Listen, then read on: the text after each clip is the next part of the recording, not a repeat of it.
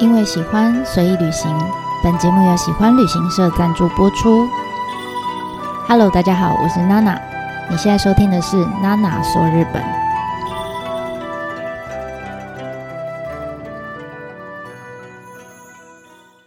Hello，大家好，我是娜娜。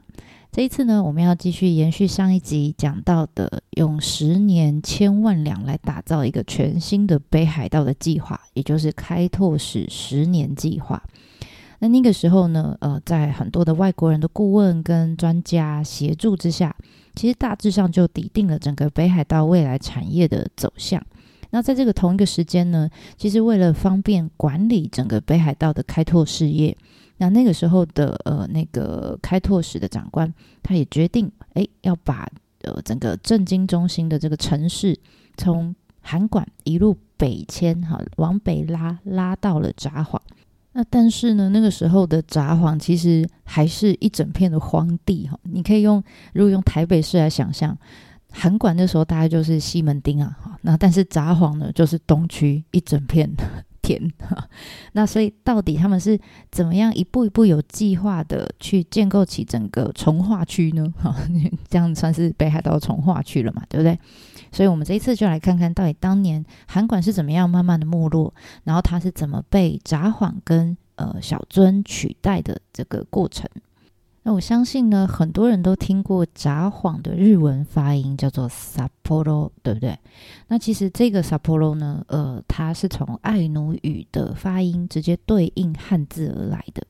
所谓的 sa por 在爱奴语里面原来的意思呢，就是一整片干涸的大地的意思。所以 你可以想象那个时候。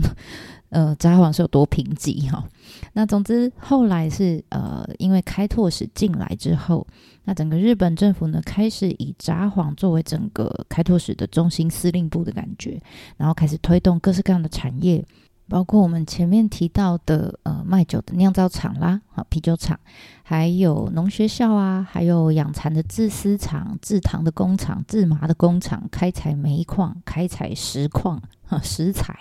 还有铺设道路、铁道等等等等，哈，那甚至连所有的行政机关全部都把它放在札幌，所以今天我们可以看到札幌市区。里面非常呃，它的道路规划是非常整齐的，那个棋盘式的规划，其实全部都是奠基在这段时间的基础之上。如果你曾经有到过札幌的话，我不知道你有没有注意过哈，在每一个交叉路口的那个标示哈，上面大家都是用东西南北加上数字来做呃标示，譬如说这个路口可能是东三西呃。东三北五哈，或者是呃南三西二之类的哈。那所以我就建议你可以试试看啊。你如果手边有 Google Map，你可以把札幌的地图打开来看看，你会发现哇，原来整个札幌的道路是真的是非常整齐的一个棋盘哈。然后你仔细看看，你可以找一条河川叫做创成川，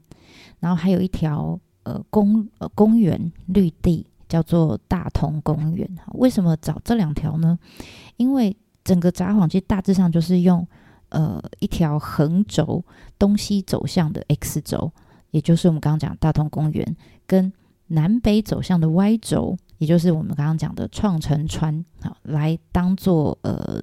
两个轴线来划划分成东西南北四等份这样。其中我们讲到的创成川，就是呃南北走向这条河川，它。原本呢，在江户时代就是一条人工开凿，用来当做农业用用水的一条大圳就对了，它叫大友诀。那它就是扩建它来变成一条呃主要当变成当时的一个水上运输的主要廊道，当然同时也提供整个城市里面作为防火用水的使用等等。那呃，你们如果到札幌市，一定会看到一个很高的塔，叫做嗯，也没有很高，然后跟跟东京铁塔他们比起来算是矮，但它已经是札幌市的地标了，就是札幌电视塔。这个札幌电视塔，它刚好就是在这条创成川的边上，所以你只要可以走到电视塔，你就会看到后面就是那条河川。好，那这条创成川以以它为准，它的西边开始就会开始数。呃，路标就会变从 C 一、C 二、C 三、C 四、C 五一直往下变。那反之，在这条河川以东的地方呢，就开始东一、东二、东三、东四这样，以此类推。那这个是东边跟西边，以创城川为分界线。那南北边呢，就是呃以 X 轴，就是大家非常熟悉的大通公园来当做分界。那这一条带状的这个公园干干道，你你如果实际到这边，你会发现哇，这条路也太宽了哈。包括公园的宽度的话，它其实是整个札幌里面最宽的道路哈。那当时为什么要把这条路设计成这么宽呢？其实是因为呃，跟过去的房子的建造方式是有关的哈。因为呃，当时所有的房子几乎啦都是木造的，那木造的房子最怕就是火灾，好，所以当时呢，开拓使长官他们就刻意。把所有的官营企业，像我们刚刚讲到的啤酒厂、学校、好农学校，就是现在的北海道大学，还有很多的官方设施，比如说呃这个北海道的厅舍等等等，所有只要是怕火灾的建筑，全部都把它塞在放在大通公园以北的地区。那另外呢，南边呢就。把这些呃一般庶民老百姓的生活、娱乐、消费等等哈，因为你要吃饭啊，总是要煮煮菜啊，然后一般居民住在这边，有些商业活动难免就比较容易发生火灾哈，所以呢，他 就想说，如果今天真的修起来没有关系，就让它烧，因为这些呃说明老百姓活动的地方全部都把它安排在大通公园以南的地区，今天修起来不会越过这一条呃防火。防火已经不是防火巷，是防火大道了哈。所以现在我们看到这一条一年四季都非常热闹的一个市民公园哈，其实最初最初一开始的构想，其实它是要做一条超级宽的防火大道，慢慢演变而来的。所以如果我们现在呃大家知道了这样子的一个城市规划的逻辑，我相信以后大家再到 札幌的时候。万一你真的迷路的话，其实你只要随时抬头看看路标，你大概就知道哦，现在是西极、北极、哈东极、呃南极之类的，你大概就知道哦，我现在是在创城川跟大通公园这个轴线的东西南北哪一方，这样哈，马上就可以知道自己在这条呃这个城市里面的哪个方位，就就会很有很有安全感哈。所以我我就因为。札幌是我当时去打工度假待最久的一个城市，所以我记得那时候，后来我去东京也好，或者是我去大阪、去其他地方，我都觉得天哪，怎么这么多路名哈，我好不习惯，因为在札幌是没有路名的，几乎没有，大部分都是。一块一块一块，然后东一东二西一西二北三北四西呃南四南五这样哈，你就觉得天哪，怎么这么多路名？我要迷路了哈。可是，在札幌完全不会有这样的困扰，这是我觉得在札幌玩非常安心的一个部分。那除此之外呢，大家到札幌玩的时候，应该也都会使用他们的地下铁。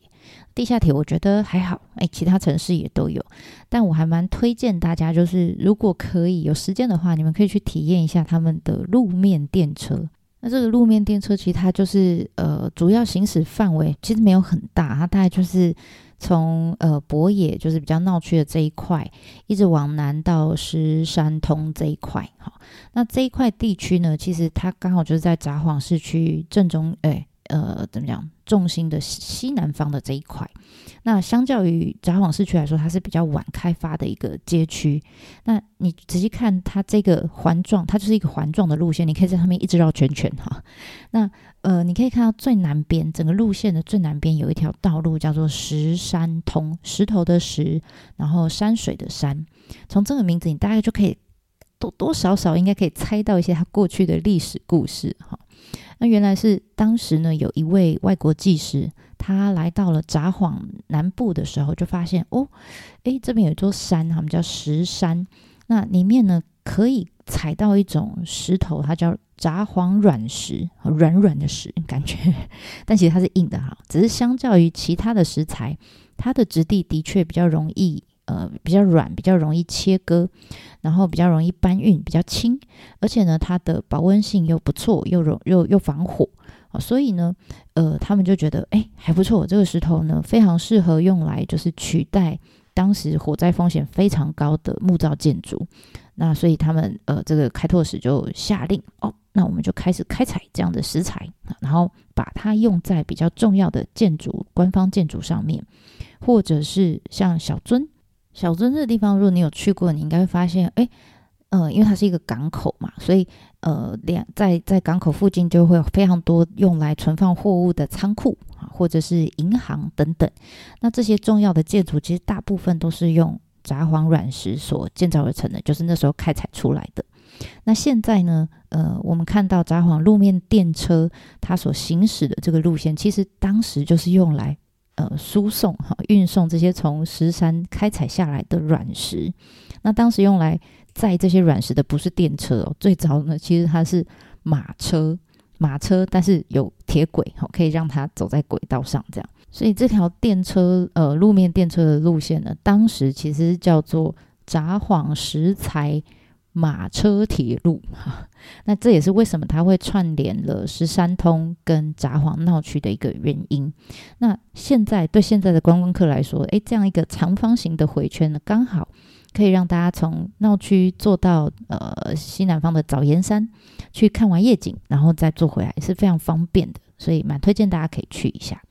那相较于刚刚我们讲的，其实都是整个札幌市区里面的一个城市的规划，好，还有一一些呃交通设施等等。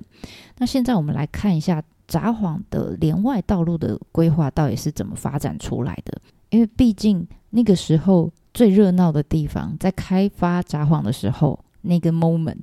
最热闹的地方，毕竟还是西门町嘛，对不对？还是函馆。所以呢，呃，当时开普伦就建议。那是不是你要先开辟一条道路连接新旧两个城市，也就是呃连接札幌跟函馆？好，那甚至除了函馆之外，他还建议呃这些道路呢必须要连接到小樽，小樽是一个港口，还有士兰，士兰是在呃札幌以南的南边的一个港口。好，那所以他就提议了，你要先盖这些呃重要的马车道。好，那时候还没有。汽车还没有那么普及，好主要是马车。那这些开出来的道路，其实现在都变成札幌非常重要的连外道路路网的基础哦。像刚刚讲到的，呃，从札幌连接南方港口世兰中间这个道路呢，现在就变成国道的三十六号。那另外一条呢，从札幌往北边、西北边走，走到小樽，然后再往南靠。一路呃可以连到函馆的这条国道呢，国道五号就是那个时候开拓出来的路线哈，所以你就知道说哇，现在有很多的高速公路，呃，北海道高速公路其实都是建构在当时的一个发展的基础之上。那同时呢，那个时候明治新政府呢也在呃一个呃外国的地质学家哈叫莱曼，也在他的协助底下呢，也发现哇，原来北海道呢。呃，不止树多哈，不止荒地多，其实他们还有非常多的、非常丰富的煤矿资源。那所以，呃，那个时候其实刚好日本整个日本呢，它是处于在一个工业迅速发展，然后也同时在开发一些海外殖民地等等，所以他们需要的包括钢铁的制造啦、船舶的打造啊等等之类，他们是需要非常大量的燃煤的。那所以那个时候呢，北海道的开拓使呢就开始呃积极的。开采北海道内陆地区的这些煤矿资源，所以在一八七九年，其实他们就成立了第一所呃这个呃官营的采矿公司，叫做幌内呃札幌的幌幌内探矿。那这个这个矿坑呢在哪里？在札幌东北边的一个小呃一个小城镇叫三立市。那这个。矿坑一开了之后，后来当然陆陆续续比较后期也有开放一些民间企业，譬如说像三菱啊、三井啊等等，来到北海道进行开采的事业。那这些开采的区域呢，大致上都是分布在札幌的东北边到东南边的这一块。像你现在去到听到的一些小城镇，叫做岩见泽、美贝、细张。空知等等哈，这些地方我们就统称叫做幌内，呃，札幌的幌内部的内哈。那在这一这一个区块呢，就做了非常大规模的采矿。那我看过一个数据，是在一九一九年，一百多年前，当时北海道他们从北海道总共采出来的煤矿的这个产量呢，占了将近全国的百分之十五。那整个北海道当时呢，大概有三万五千多人，就是靠这个采矿来为生的哈，其实这跟台湾的煤矿的都市很像，像瑞芳啊、九份啊这些，他们当时可以急速发展起来，其实也都是为了采矿。那但是他们后来急速的没落、急速的衰退、人口外移，这些也都是因为呃采矿这个产业呃停止的关系。那所以像现在我们刚刚讲到这么多城市，其实有一个非常有名，就是细章。那当然，现在大家比较 常听到它是跟哈密瓜做一个挂钩，可是其实它最一开始会有这个城市出现，是为了采矿。那之后慢慢衰退呢，也是因为采矿不见了，采矿的事业不见了。所以这个其实真的跟呃其他台湾的煤矿都市是非常像的。那接着呢，既然当时我们采到矿了之后，是不是要想办法把这些矿？运到用最便宜最快的方式呢，运到日本的本州各个地方去用嘛。所以那时候开拓使们采完矿之后，就想说，那我们要开帮这些煤矿辟出一条康庄大道，好让他们可以用最快的方式直接送到需要的人手上。那所以当时呢，开普伦他就建议啦，那我们应该从黄内地区，就是采矿区呢，直接新建一条通往士兰港，就是我们刚刚说往南边走。直线往南边走，就一个士兰港，然后呢，直接把这些煤矿用到船上去，哈，把它丢到船上去，就可以载到本州了。那另外一方面呢，另一个就是刚刚讲地质学家，哈，发现煤矿的这个地质学家，他就说啦，他就提出另外一个建议，他说，嗯，其实铁道啊，只要建一小段就好，你可以把这个铁道这样往西边稍微延伸以后，连接到。呃，在北海道道央地区有一条河川叫石狩川，狩猎的狩哈，石狩川，只要连接到这条河上，那就可以用小船载着这些呃煤矿，直接顺流而下，然后一路载到小樽港，那在小樽港再换大船运到本州。哎，听起来好像后面这个方案比较复杂，但是呢，就成本上来说，其实呃后面哈。后面就是这个地质学家的提议，就是小船呃铁路小船换大船这个方式呢，是成本是比较低的，而且呢呃也比较快可以执行，因为铁路不用盖这么长嘛，好马上就可以开始用。结果呢后来没有想到，毕竟呢北海道它的冬天呢是长达五个月以上哈，所以呢这条石兽川 后来他们发现要修哦。它一年当中大概一百五十天，水面都是会因为结冻，所以没有办法行船的。哇，那这时候怎么办呢？头已经碎了呀，这一小段的铁路已经建出来了，那呃，只好怎么样？就继续把这个头洗完了哈，就把这条铁路一路往西边盖盖盖盖盖到了小樽去。那只要这样子通车之后呢，他们只要把煤矿丢到。火车上，然后就可以一路载到小樽，从小樽上船，然后就直接运到本州去。好，那所以这一条从黄内一路连通到小樽的铁道呢，就叫做官营的官方经营的黄内铁道。那这条铁道也是全北海道的第一条铁道，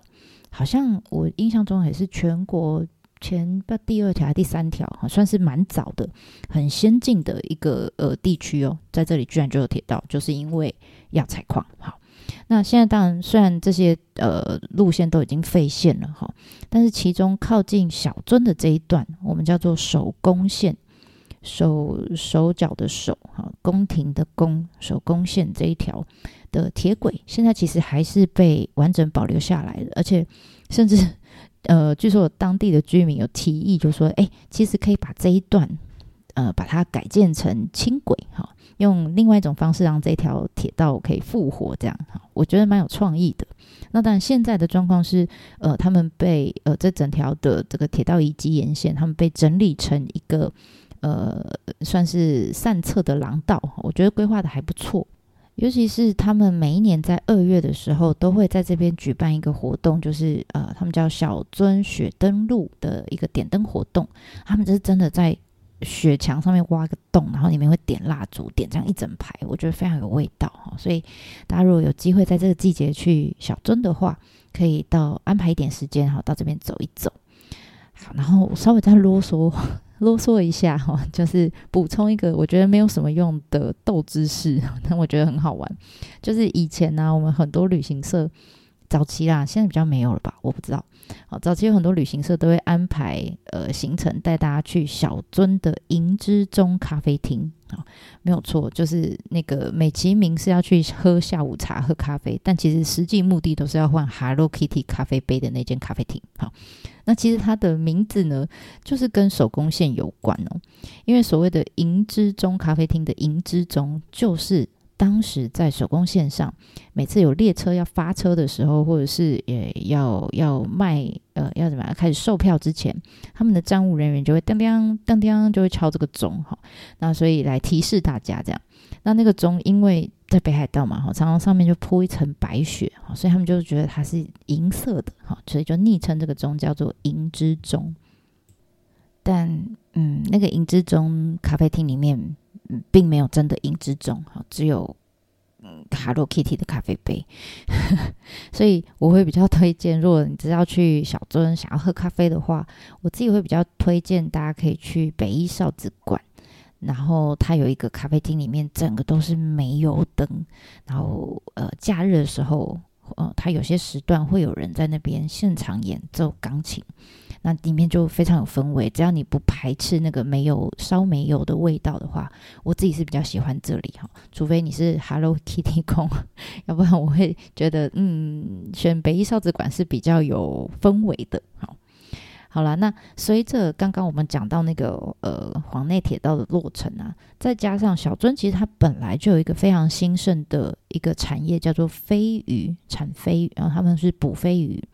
那飞飞不是我们那个会飞的飞哈，是一个鱼字边一个是非的非。